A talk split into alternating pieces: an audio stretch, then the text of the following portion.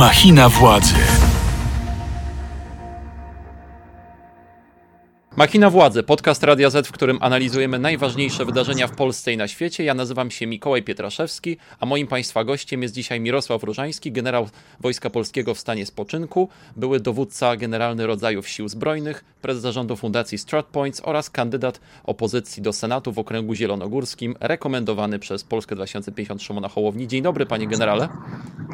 Dzień dobry panie redaktorze, generał rezerwy w spoczynku za dwa lata. Dobrze, to w takim razie tutaj pan uściślił e, mój opis. To panie generale, zacznę może rzeczywiście od najważniejszego wydarzenia, które miało miejsce wczoraj, czyli e, od dymisji dwóch bardzo ważnych wojskowych, dwóch bardzo ważnych e, postaci w polskiej armii. Generał Rajmund Andrzejczak, szef Sztabu Generalnego Wojska Polskiego oraz dowódca operacyjny Sił Zbrojnych generał Tomasz Piotrowski złożyli dymisję. Dymisje zostały przyjęte, ich następcy wyznaczeni jak pan skomentuje tę sytuację? Bo to rzeczywiście coś niespodziewanego, szokującego, nagłego. Przede wszystkim e, ta rezygnacja, jestem przekonany, jest konsekwencją relacji, jakie istniały między kierownictwem e, cywilnym resortu obrony narodowej, a personalizując panem Błaszczakiem, a, a obu generałami.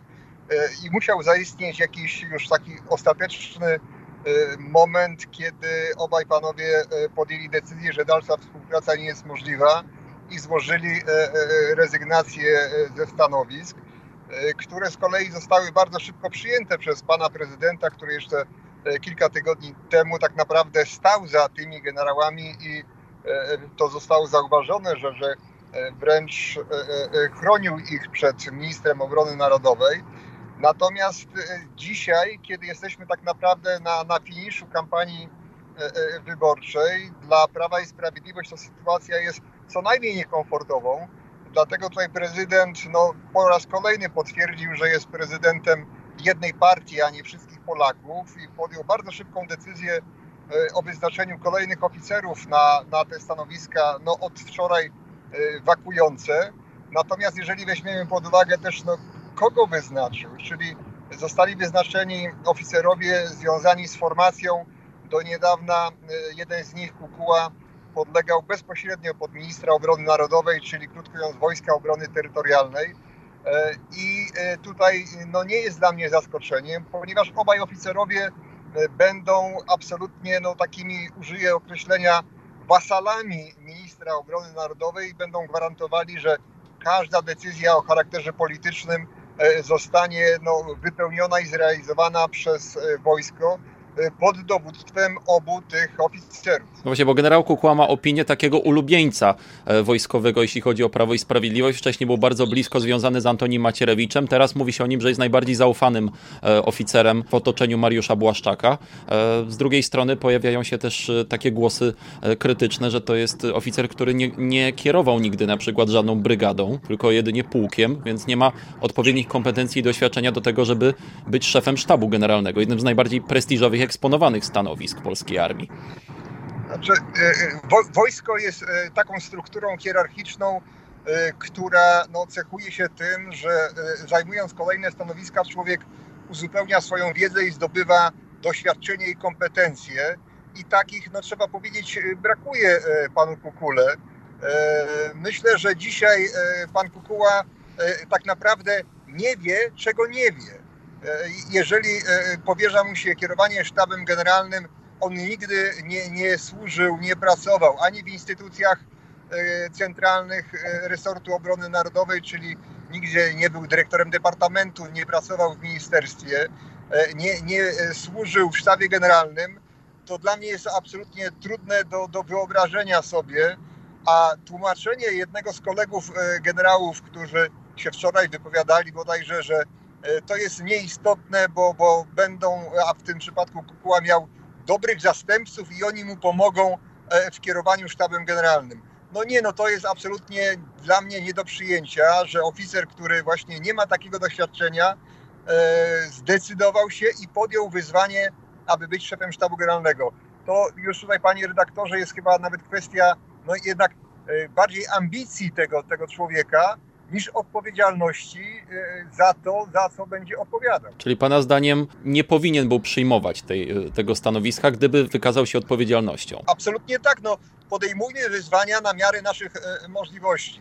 już nie chcę mówić, że to jest brak pewnej skromności, ale, ale przede wszystkim to jest kwestia braku doświadczenia, chyba że politycy się zdecydowali, że siły zbrojne dzisiaj będą miały taki format, jak jest kreowany przez ostatni okres czasu w Wojskach Obrony Terytorialnej, czyli tak naprawdę swego rodzaju taka bardzo propagandowa i, i medialna postawa i wizerunek dowództwa, myślę tutaj o, o dowództwie Wojsk Obrony Terytorialnej. No to sztandarowa formacja Prawa i Sprawiedliwości, jeśli chodzi o militaria. No tak, ale, ale ja uważam, że mocno są skrzywdzeni ci, którzy służą w WOcie, bo ten taki, no niestety, przytyk, że to jest formacja ministerialna, może nie ostatnia, ale ta, która była przyczynkiem do tego, że powstała tak zwana awangarda, czyli kruszenie betonu.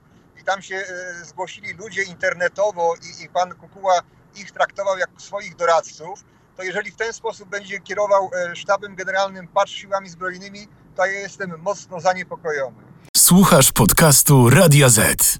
Czy Pana zdaniem decyzja generałów Andrzejczaka i Piotrowskiego o tym, żeby odejść ze służby w tym momencie z, ze swoich stanowisk, jest przypadkowa? W sensie ma Pan wrażenie, że to może być pewnego rodzaju deklaracja polityczna, tak jak się pojawia taka interpretacja w mediach, czy to już za daleko idące spekulowanie?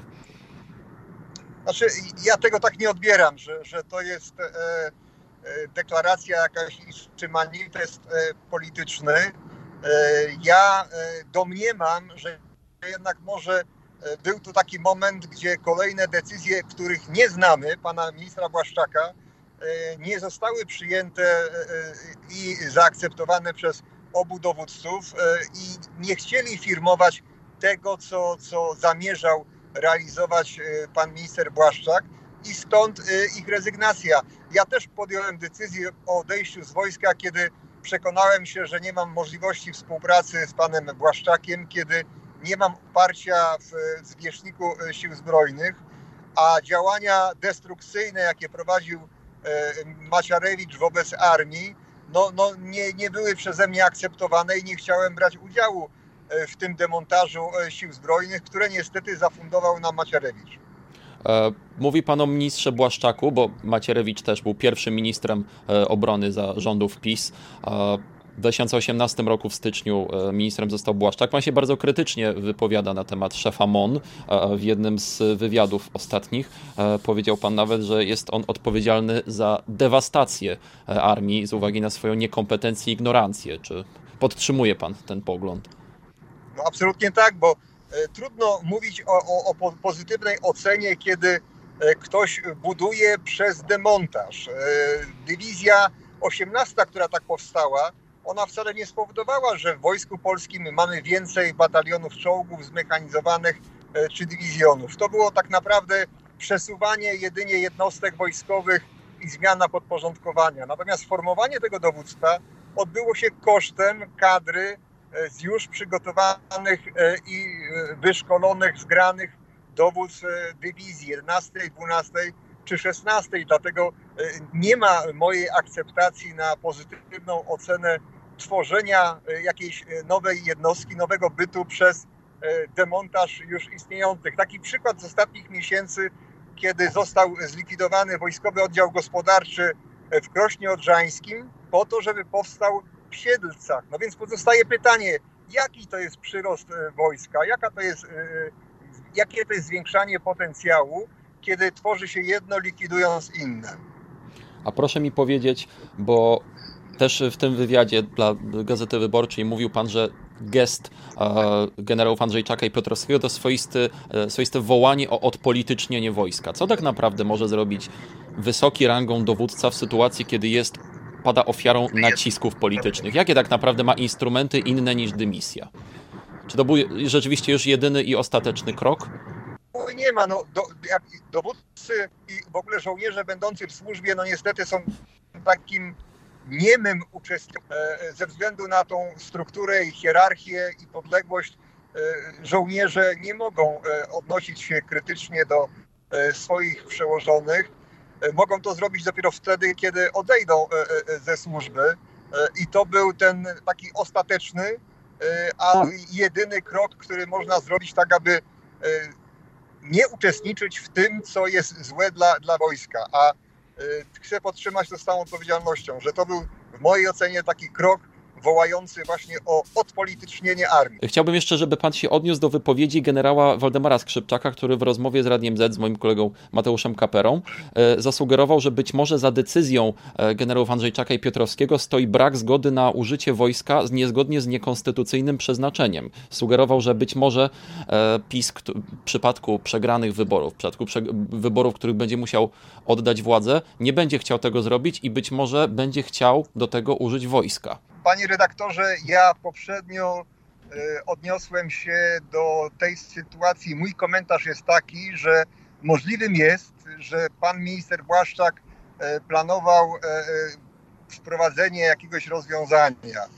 Czy była przygotowana decyzja, z którą się nie zgodzili obaj dowódcy i to mogło być przyczyną ich rezygnacji.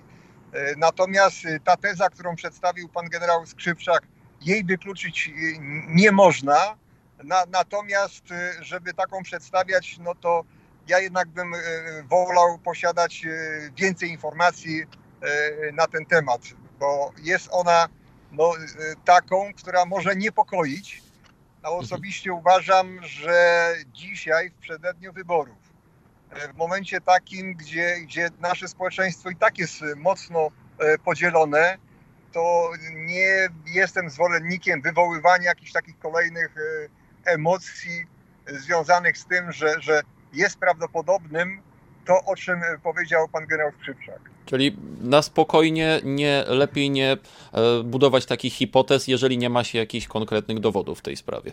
Zdecydowanie tak. Dziękuję w takim razie za rozmowę. Krótki był to odcinek. Bardzo dziękuję. Moim i Państwa gościem w machinie władzy był dzisiaj e, generał e, Mirosław Różański, generał rezerwy, e, były dowódca generalny rodzajów sił zbrojnych, prezes zarządu Fundacji StratPoints oraz kandydat opozycji rekomendowany przez Polskę 2050 do Senatu w okręgu zielonogórskim. Panie generale, bardzo dziękuję Panu za tę rozmowę. Dziękuję Panie redaktorze, dziękuję Państwu. Dziękuję. Ja również zapraszam na kolejne odcinki Machiny Władzy. Słuchajcie nas na Spotify, na Apple Podcast, Google Podcast, oglądajcie na YouTubie, a przede wszystkim zapraszam na specjalny wieczór wyborczy na żywo już w niedzielę 15 października. Bądźcie z nami. Dziękuję. Do usłyszenia. Do zobaczenia. Machina władzy. Więcej podcastów na player radioz.pl.